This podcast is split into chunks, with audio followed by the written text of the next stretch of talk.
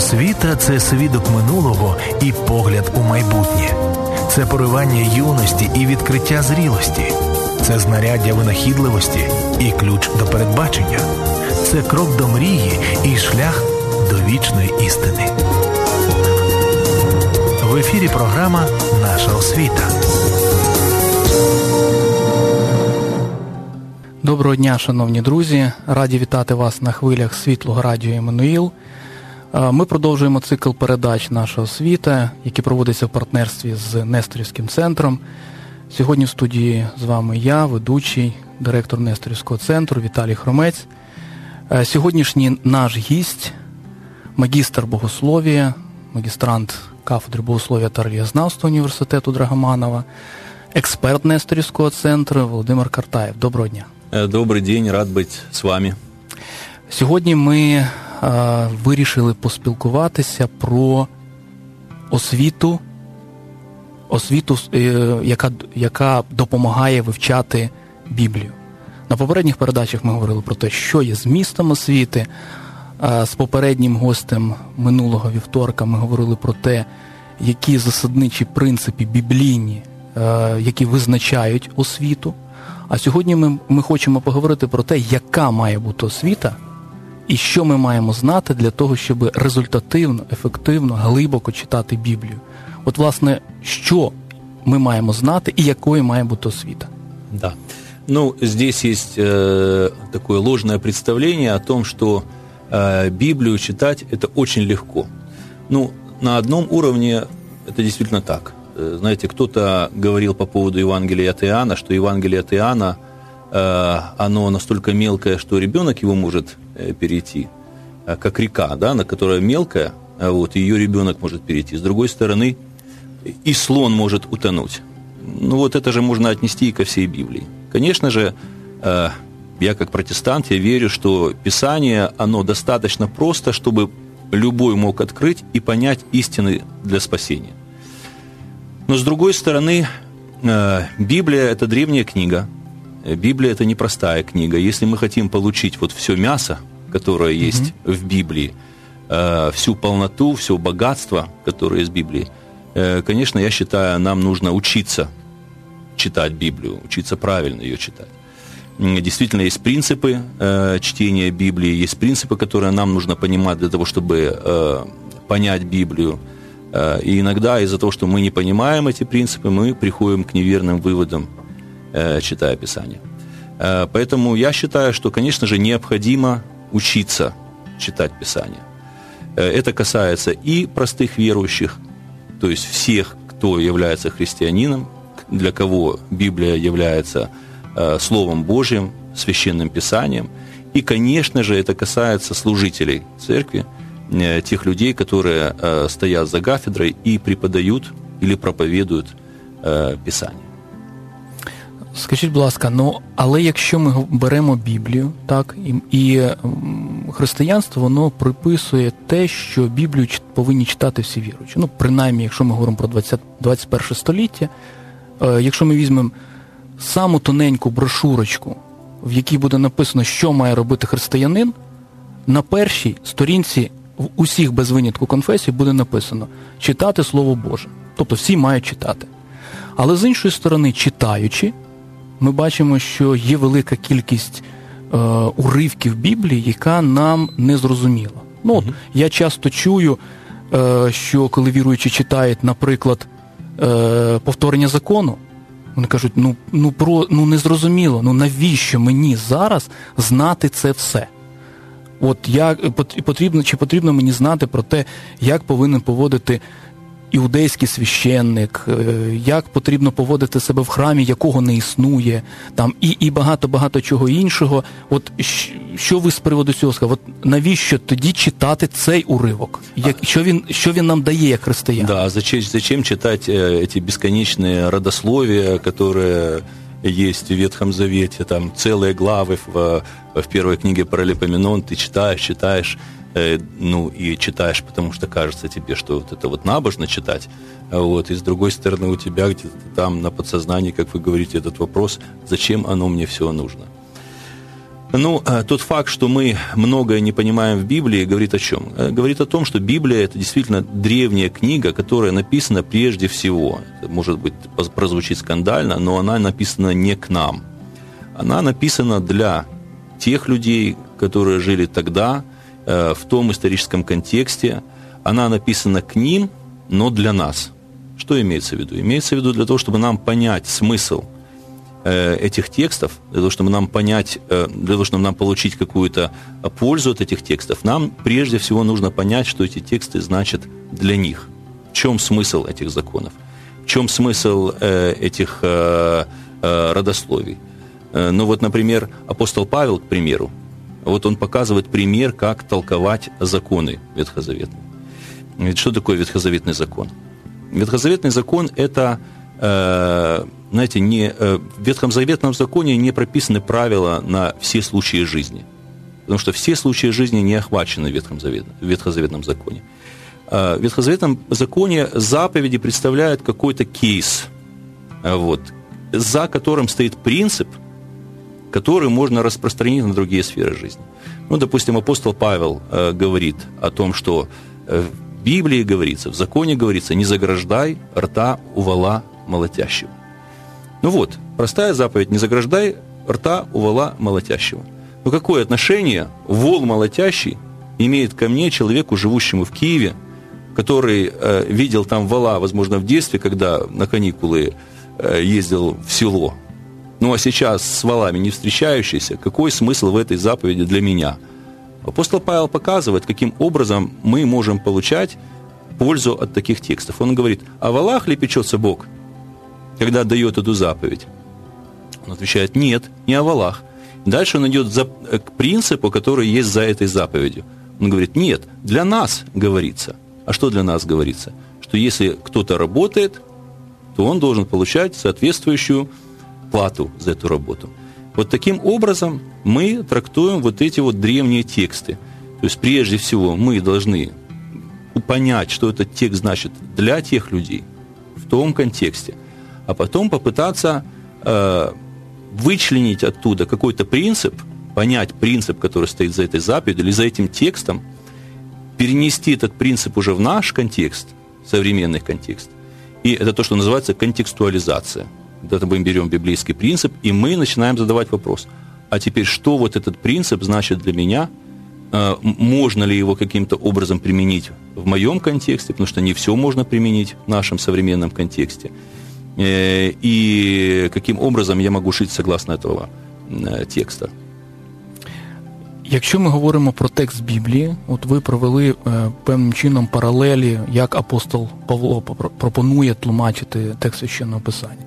Е, ми знаємо, що апостол Павло він на той час е, мав блискучу освіту. Угу. Тобто, фактично, якщо проводити е, паралелі з сучасністю, це є академік того часу. Це люди, це людина, яка мала знала давню єврейську мову, арамейську мову, грецьку мову, латину, як мінімум. Угу. Тобто він зна, він був нам зрозуміло з е, тексту Нового Завіту, зрозуміло, що він мав равіністичну освіту, тобто він був равіном. Угу. І, е, імовірно, він все ж таки мав і античну елінську освіту. Угу. Тобто, фактично, він, він транслював для іудеїв. Е, ну, Він говорив для іудеїв як іудей, mm-hmm. для елінів як елін. Тобто він був таким медіатором, транслятором. Тому, власне, ми можемо говорити, що е, апостол Павло, е, можна сказати, що він це запорука успіху поширення християнства геометричній прогресії. В пізньоапостольський період християнство секти іудаїзму стало окремою релігією власне, завдяки проповіді е, апостола Павла. Чи можемо і повинні ми приклад апостола Павла переносити на сучасну освіту по вивченню Біблії? Чи, Чи потрібно нам знати мови? Чи потрібно нам знати принципи таких два складних слова екзегетики та герменевтики, угу. для того, щоб все ж таки адекватно тлумачити е, текст священного писання? Ну да, вот есть мнение такое, что, э, знаете, как э, апостол Павел сам говорит там, вы уклонились от простоты во Христе и обычно понимается вот такая простота во Христе, как вот некий такой вот э, примитивизм, примитивизм неученость, э, то есть говорится о том, что э, вот апостолы, другие апостолы, мы не говорим про Павла, они были простыми рыбаками, вот, галилейскими, и, конечно, никакого там образования, и поэтому зачем нам учиться, знание надмевает, любовь назидает, и, и так далее. То есть есть вот такое вот э, в церкви распространенное явление, как антиинтеллектуализм. То есть э, идея такая, что вот не надо забивать знаниями себе голову, и Дух Святой все откроет. Ну, я считаю, что это довольно-таки наивная позиция. Наивная позиция почему? Потому что даже если брать этих древних апостолов, рыбаков, но эти рыбаки, для них та культура, тот исторический контекст э, э, был естественным. Они разговаривали на арамейском языке, они, скорее всего, понимали греческий язык, то есть для них это была родная культура. Э, для нас это не родная культура.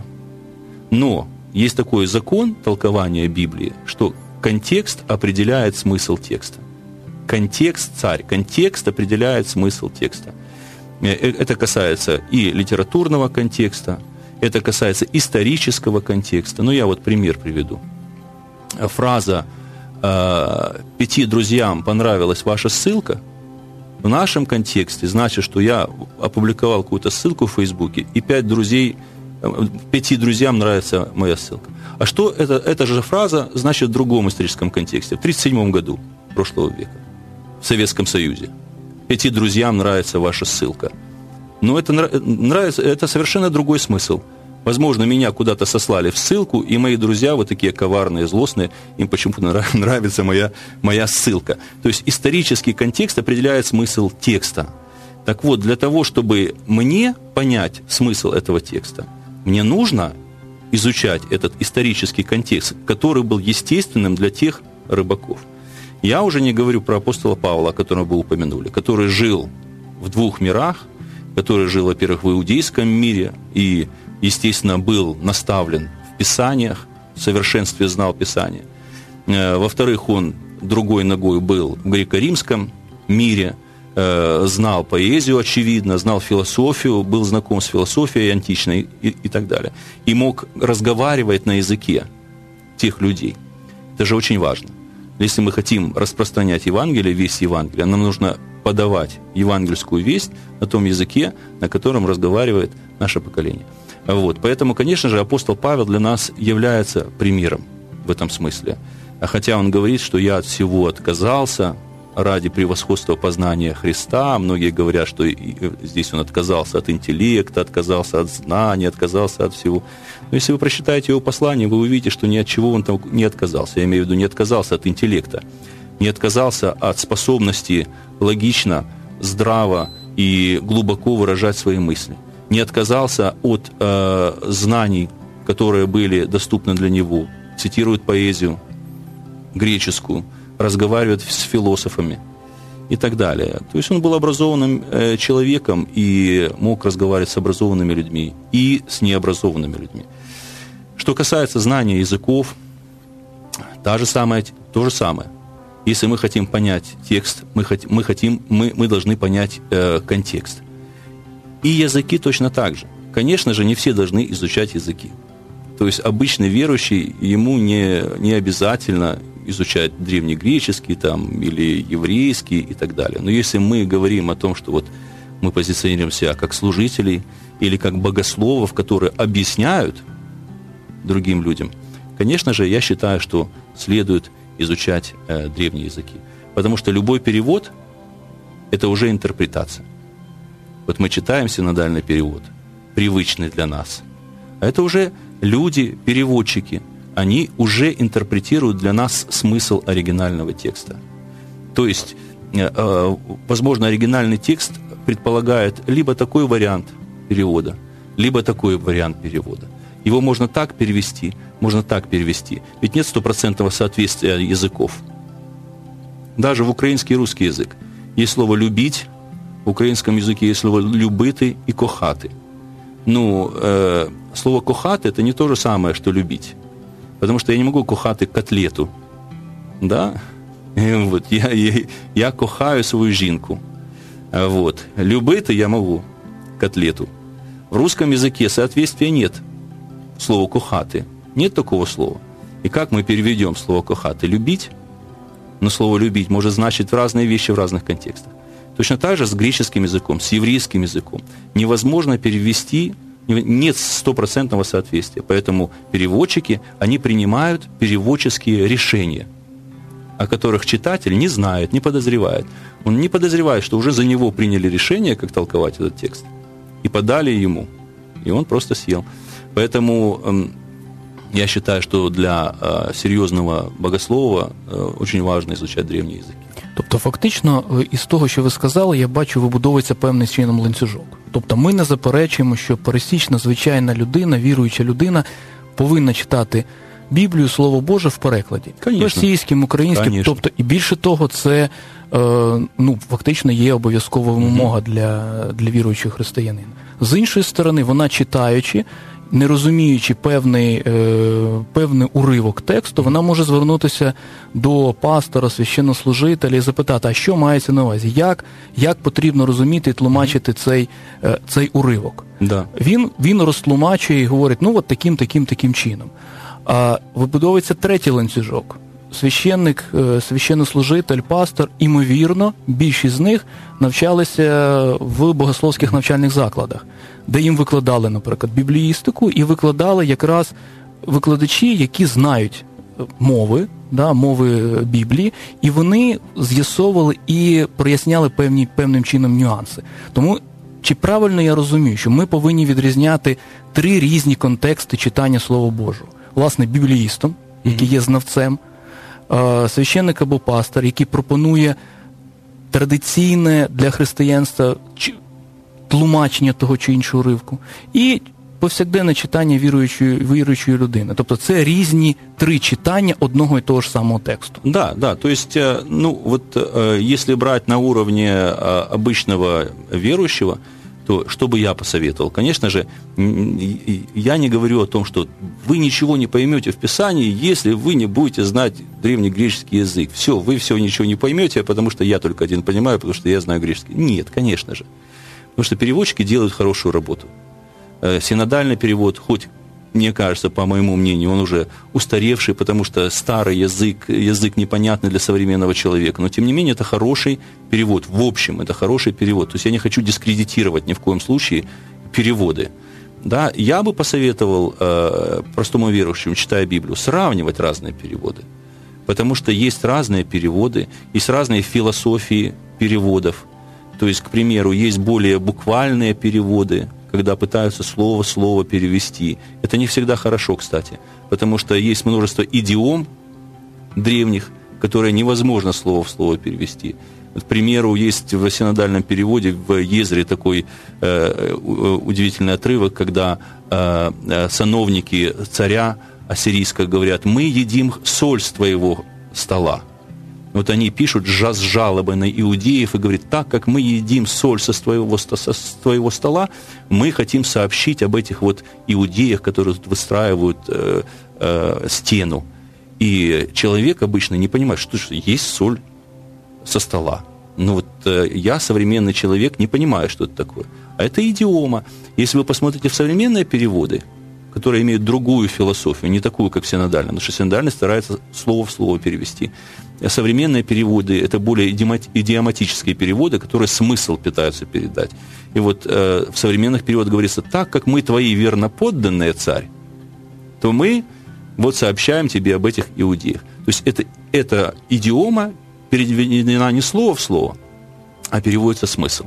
И вот, казалось бы, слово в слово перевод ворует у нас смысл, не сообщает нам смысл а более смысловой перевод как раз более полезный в этом смысле. Поэтому на уровне э, обычного верующего я рекомендую сравнивать разные переводы, обращаться к комментариям, то есть тем людям, которые действительно изучают, знают древние языки и могут показать вот эти вот варианты переводов, что что можно перевести так, можно перевести иначе.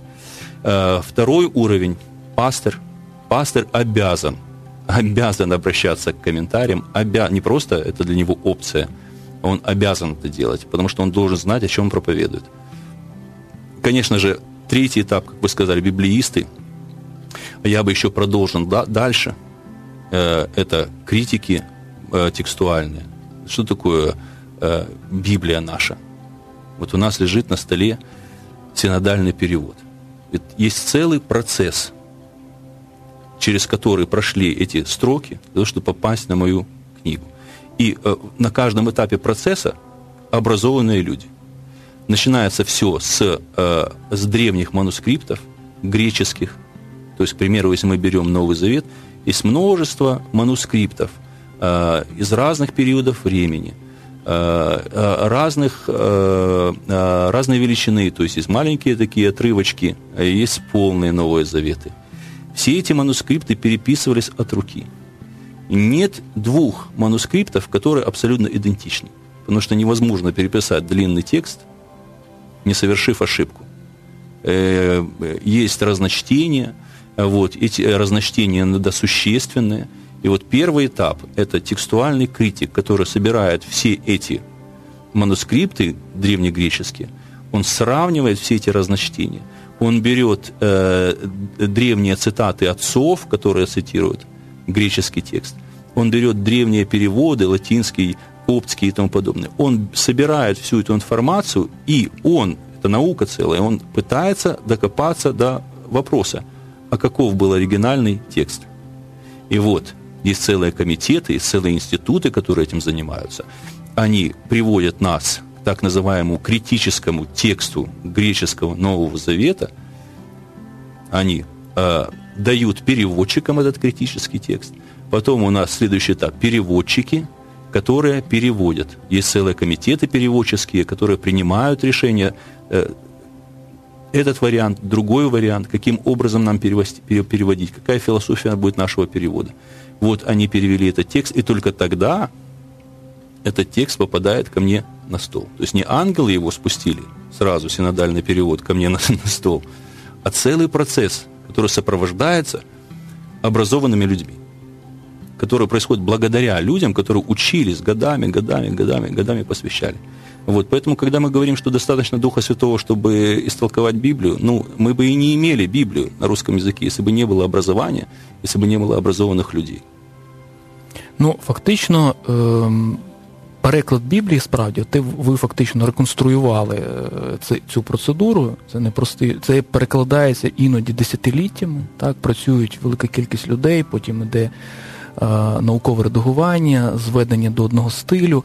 І ви згадували вже синодальний е, переклад, і справді цей синодальний переклад він вже в собі цей переклад містить велику кількість архаїзмів, да. Е, велику кількість неточностей.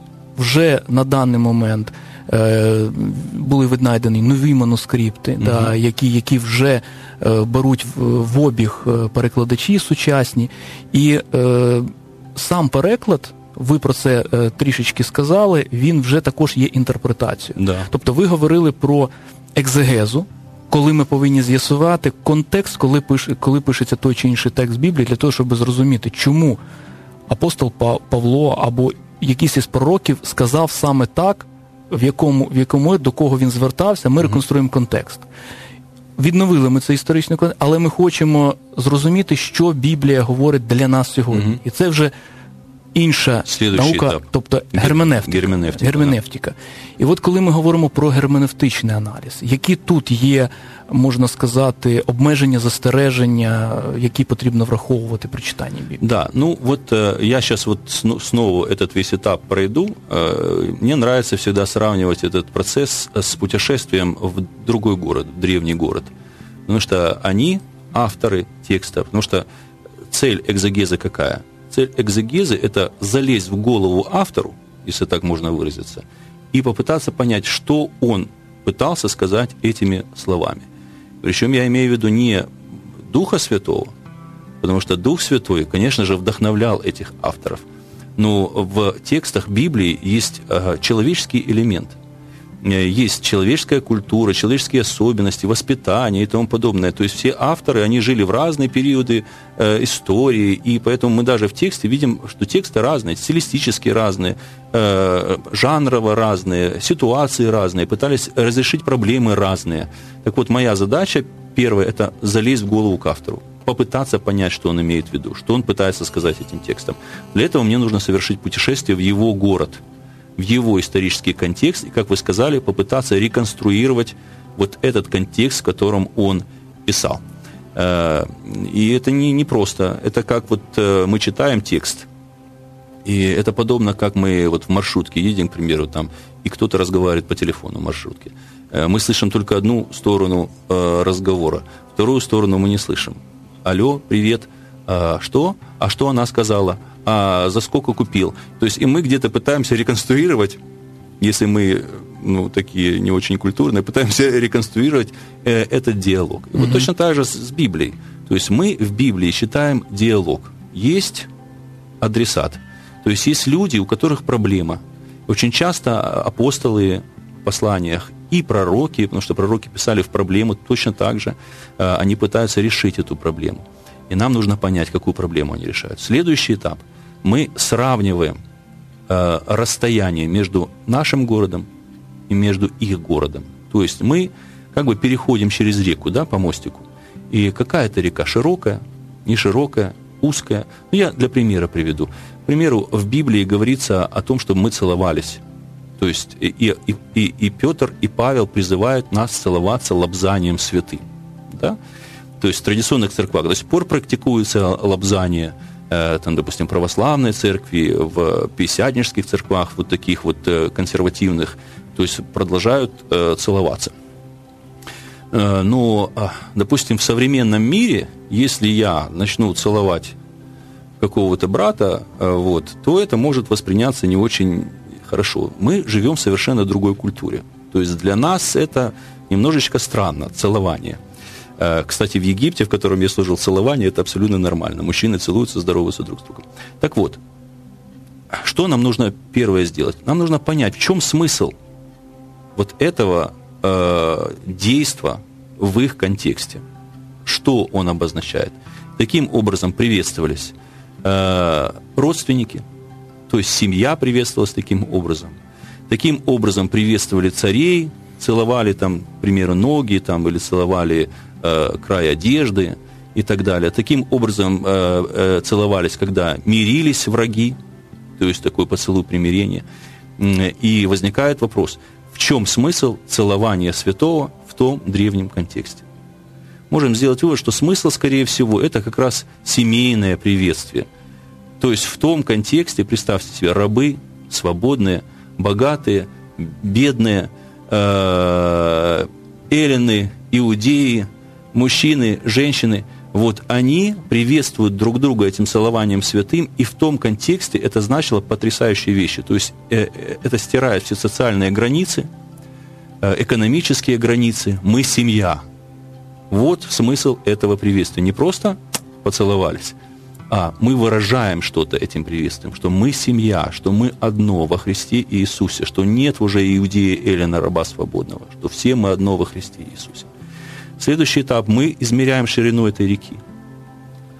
А в нашем контексте является ли это приемлемым, такое именно? Какое расстояние между ними и, и нами, культурное расстояние? Ну, серьезное культурное расстояние. Следующий вопрос, который мы задаем, а э, какой принцип мы можем извлечь отсюда? И можем ли мы этот принцип перенести в наш контекст? Вот какой принцип мы можем перенести? Что мы должны относиться друг к другу как к семье. Верующие, я имею в виду. И вот мы переносим этот принцип через мостик в наш город, и мы задаем последний вопрос. А какой смысл, каким образом мы можем примерять, применять этот принцип – в нашем контексте. Как мы можем приветствовать друг друга, чтобы показать, что мы семья в нашем контексте? Целование, ну, возможно, в каких-то культурах это, это нормально. А вот, э, возможно, какой-то другой нужно придумать. Возможно, как-то иначе нужно, обним, объятием или как-то еще. Ну, это уже вопрос следующий. Но вот этот вот процесс нам нужно пройти. А многие люди, они сразу задают вопрос, а что этот текст значит для меня? То есть, не проходя через весь этот процесс, а что этот текст значит для меня? Да какая разница, что он значит для вас? Что он значил для них? А потом уже, как мы можем применить это в нашем историческом контексте? И можем ли?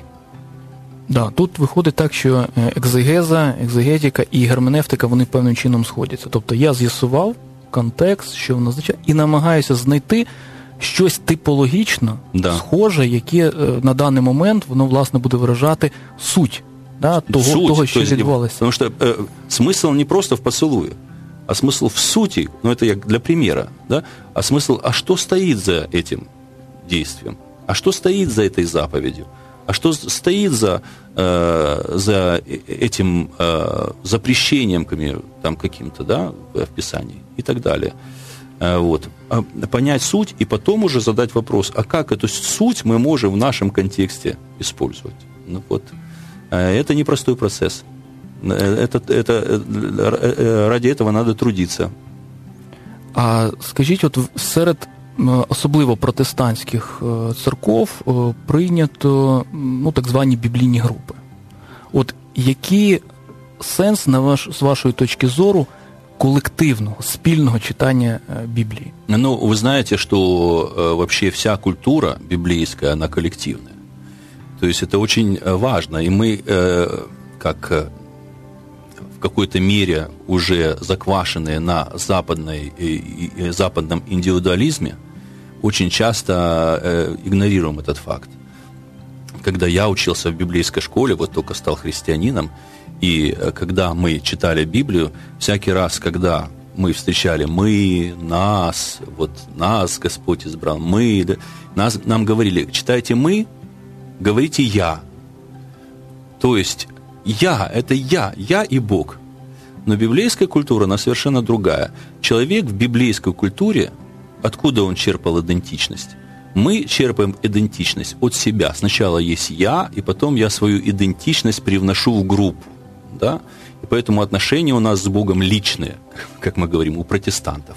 Но у нас должны быть личные отношения с Богом. Все, конечно, хорошо с личными отношениями с Богом.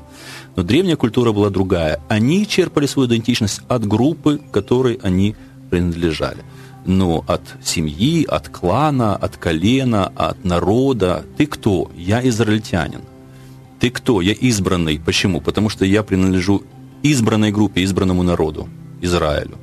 Да? То есть сначала Бог, потом группа, а потом уже я. А у нас сначала Бог, потом я, а потом группа. И поэтому мне кажется, что и чтение Библии наше, оно очень часто э, искажено. Мы, то есть мы искаженный смысл текста э, получаем, когда мы вот так вот очень индивидуалистически подходим к этому тексту. Поэтому чтение Писания в общине, общинное чтение Писания, это очень, мне кажется, полезно. Потому что мы вот погружаемся вот в ту древнюю культуру группы, коллективную, культуру. В какой-то мере, по крайней мере. Осознанно, неосознанно, но тем не менее мы начинаем переживать. Потому что Библия написана народу Божьему. Народу Божьему. Бог – царь народа Божьего. И, и я имею личное отношение с Богом, потому что я в народе Божьем. Вот, если так вот рассматривать, то, то, конечно же, это очень важно. Читать Библию и э, разбирать и в, в коллективе. Дякую вам. На жаль, наш час добігає кінця. Я сподіваюся, що наші слухачі трішечки більше розібралися в тому, що потрібно здобувати певні знання, певну освіту для того, щоб занурюватися в текст священного писання. Сьогодні ми про це міркували з нашим гостем, магістром богослов'я, магістрантом кафедри богослов'я та релігізнавства університету Драгоманова, експертом Нестрівського центру Володимиром Каратаєвим. До побачення. До свидання. Здобудеш освіту, побачиш більше світу. Народне прислів'я. Ви слухаєте програму про освіту.